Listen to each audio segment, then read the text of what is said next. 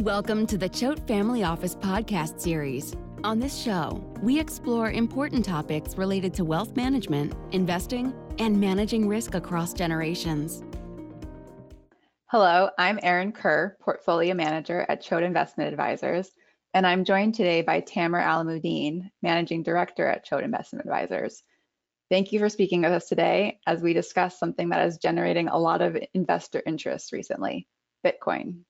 So before we dive into Bitcoins more specifically, maybe you could give us a very high level overview of blockchain and sort of the, the technology that underlies Bitcoin. Thanks, Erin, and a pleasure to be here.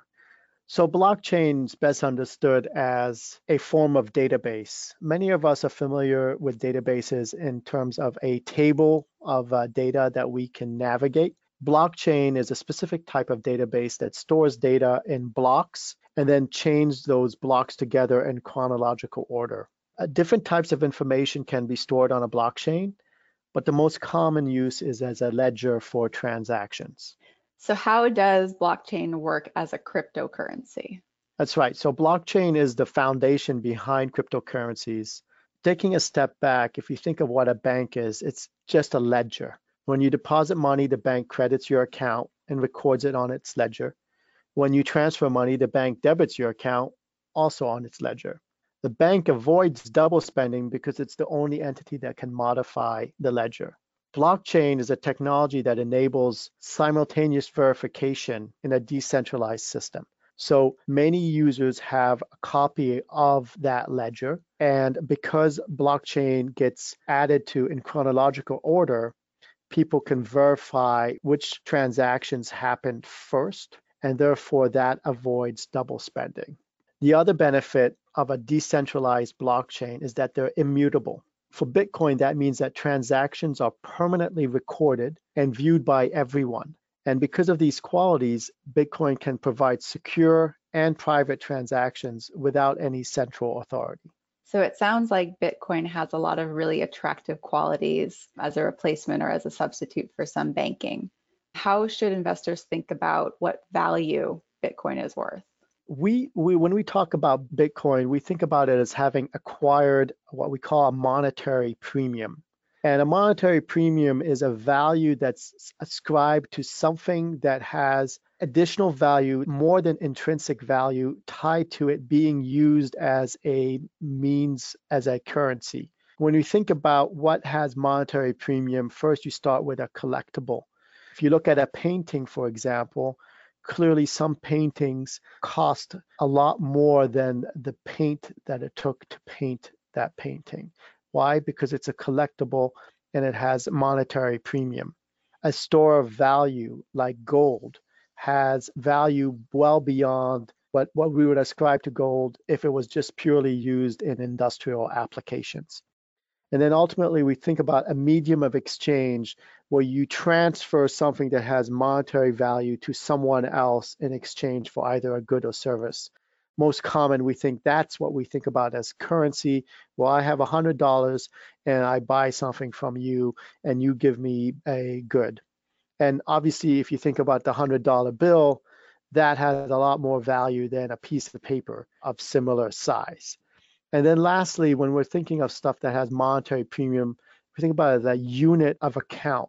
Other goods are priced in dollars. And so with that as a framework, where does Bitcoin sit? It is not a unit of account. Yes, we know that some companies saying they're pricing stuff in Bitcoin, but that's very rare and it's much more gimmicky. It's not truly a medium of exchange. People are not purchasing things with Bitcoin. Uh, what it is, though, is it is a store of value. There's about a trillion dollars in Bitcoin. And clearly, lots of people around the world think that Bitcoin has worth. So, what can you say about the recent volatility in terms of the price of Bitcoin? If you think about Bitcoin as a store of value, and this is tied to the volatility behind the price, it's very hard to say whether Bitcoin is worth X or worth Y. And it's all dependent on the future adoption curve for Bitcoin. As more and more people uh, invest in Bitcoin, the value for Bitcoin goes up. This is for two reasons. One, one of the attributes of Bitcoin is that there's only going to be a 21 million Bitcoins ever, quote unquote, produced. And so the supply of Bitcoins is finite and it's known. So therefore, any increase of demand for Bitcoin will naturally result in an increase in price. The problem for an investor is saying, we don't know what ultimately the adoption is for Bitcoin. If we look 50 years in the future, will Bitcoin be more ubiquitous than where it is right now? If so, then the price of Bitcoin will likely go up from here. But it could just be as likely that Bitcoin will be seen as a passing fad like other collectible items and, if that's the case, then the value of Bitcoin will decline significantly from here. And investors wavering between these two outcomes is why the volatility in Bitcoin is so high. That makes some sense. So if you had to summarize what is the sort of bull case or what is the opportunities that investors are considering when thinking about investing in Bitcoin, how would you explain that? I think many people who talk about Bitcoin like to go to an end state where Bitcoin has supplanted the US dollar. We think that's highly unlikely. And actually, we don't think that's necessary to believe in that, to think that Bitcoin can be a good investment and a good part of your portfolio. We look at Bitcoin at compare it to its closest substitute right now, which is gold, which is also a store of value. And the opportunity for Bitcoin is that it takes share in people's portfolios from gold. So there's about $10 trillion of gold that's used as a store of value in the world today.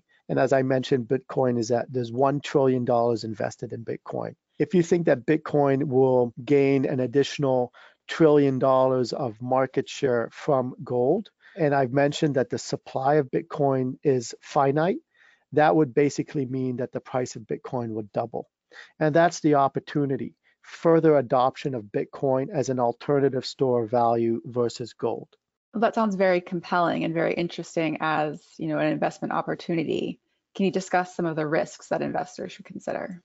So there are two major risks vis-a-vis Bitcoin. I think number one is regulatory in the sense that we we don't really know how governments will view Bitcoin in the future and whether they will take action to promote or dissuade the adoption of Bitcoin. Right now, it's sort of been neglected. And in fact, the US government has largely been on the sidelines. And if Bitcoin becomes more prominent, you could imagine the US government taking action and dissuading people from investing further in Bitcoin. They don't need to clamp down on Bitcoin itself.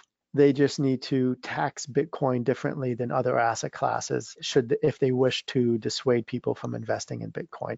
And I think that that that could happen. We don't know. And so the fact that regulations are in flux is a risk for investors in Bitcoin. And then secondly, Bitcoin has had in the past very violent swings in price, and price is the only measure of value for Bitcoin. Again, so if Bitcoin declines by 50 or 60%, which it's done in prior periods, what does that mean for an investor? Well, as a comparison, when you invest in a stock, you can look at the company's cash flows and you can make an assessment on whether you thought the company's cash flows were impaired. And if they weren't impaired and that stock price declined by 50%, this could be a buying opportunity. Well, what would an investor do if Bitcoin's price declined by 50%? Does this mean that the future adoption of Bitcoin is in doubt? In which case the price could decline even further and never recover? Or is this some temporary phenomena? We think it's it's really very hard for any investor to differentiate between these two outcomes and therefore buy the dips, so to speak, vis-a-vis Bitcoin. And ultimately, that's the risk for an investor is how do you size Bitcoin appropriately? How do you benefit from the speculative fervor around Bitcoin? But also, how do you navigate an asset that really has no other way of valuing it apart from its popularity with other adherents in the investment world? It certainly sounds like there are a number of moving parts and a lot of evolution occurring in real time in this space. How are we thinking as investors about getting exposure to either Bitcoin or broader trends that Bitcoin represents? we tend to prefer what we call bottom up investing, which is investing in assets that actually throw out cash flows, be it government bonds or corporate bonds that have a coupon, or companies that have real earnings or cash flows. So historically, we have not been big proponents of gold. Uh, so when we look at Bitcoin, we kind of use the same approach that we would use for gold, which is the old adage don't mine for gold, but sell picks and shovels to the gold miners. With Bitcoin, that means don't invest directly in Bitcoin. However, invest in companies that have exposure to Bitcoin. So either payment processing companies or semiconductor chip companies that benefit from the developments of both Bitcoin as well as the broader blockchain technology. And uh, it's important also to highlight one of the other things that Bitcoin has, which is Bitcoin consumes an enormous amount of energy. And if Bitcoin is going to be further adopted, this would require a rethinking of how that energy is produced and pro- might provide opportunities in alternative energy space, such as wind or solar. And so that's another opportunity set that's potentially linked to Bitcoin as well. Well, thank you, Tamer. I found this really helpful in understanding sort of the broader landscape around blockchain and Bitcoin and how investors can think about this as both an opportunity for future returns, but also um, a risk. Thank you. Thank you for tuning in. For more information about Choate IA, please visit www.choateia.com. You can also listen to more episodes of Choate's Family Office podcast series in the newsroom of our website and subscribe to them wherever you listen to podcasts, including iTunes, Google Podcasts, and Spotify. The information provided in this recording is for informational purposes only. While Choate Investment Advisors makes every attempt to present accurate information, the information in this recording may not be appropriate for your specific circumstances, and it may become outdated over time. The views expressed on this podcast are personal opinions only and should not be construed as financial advice for your given situation.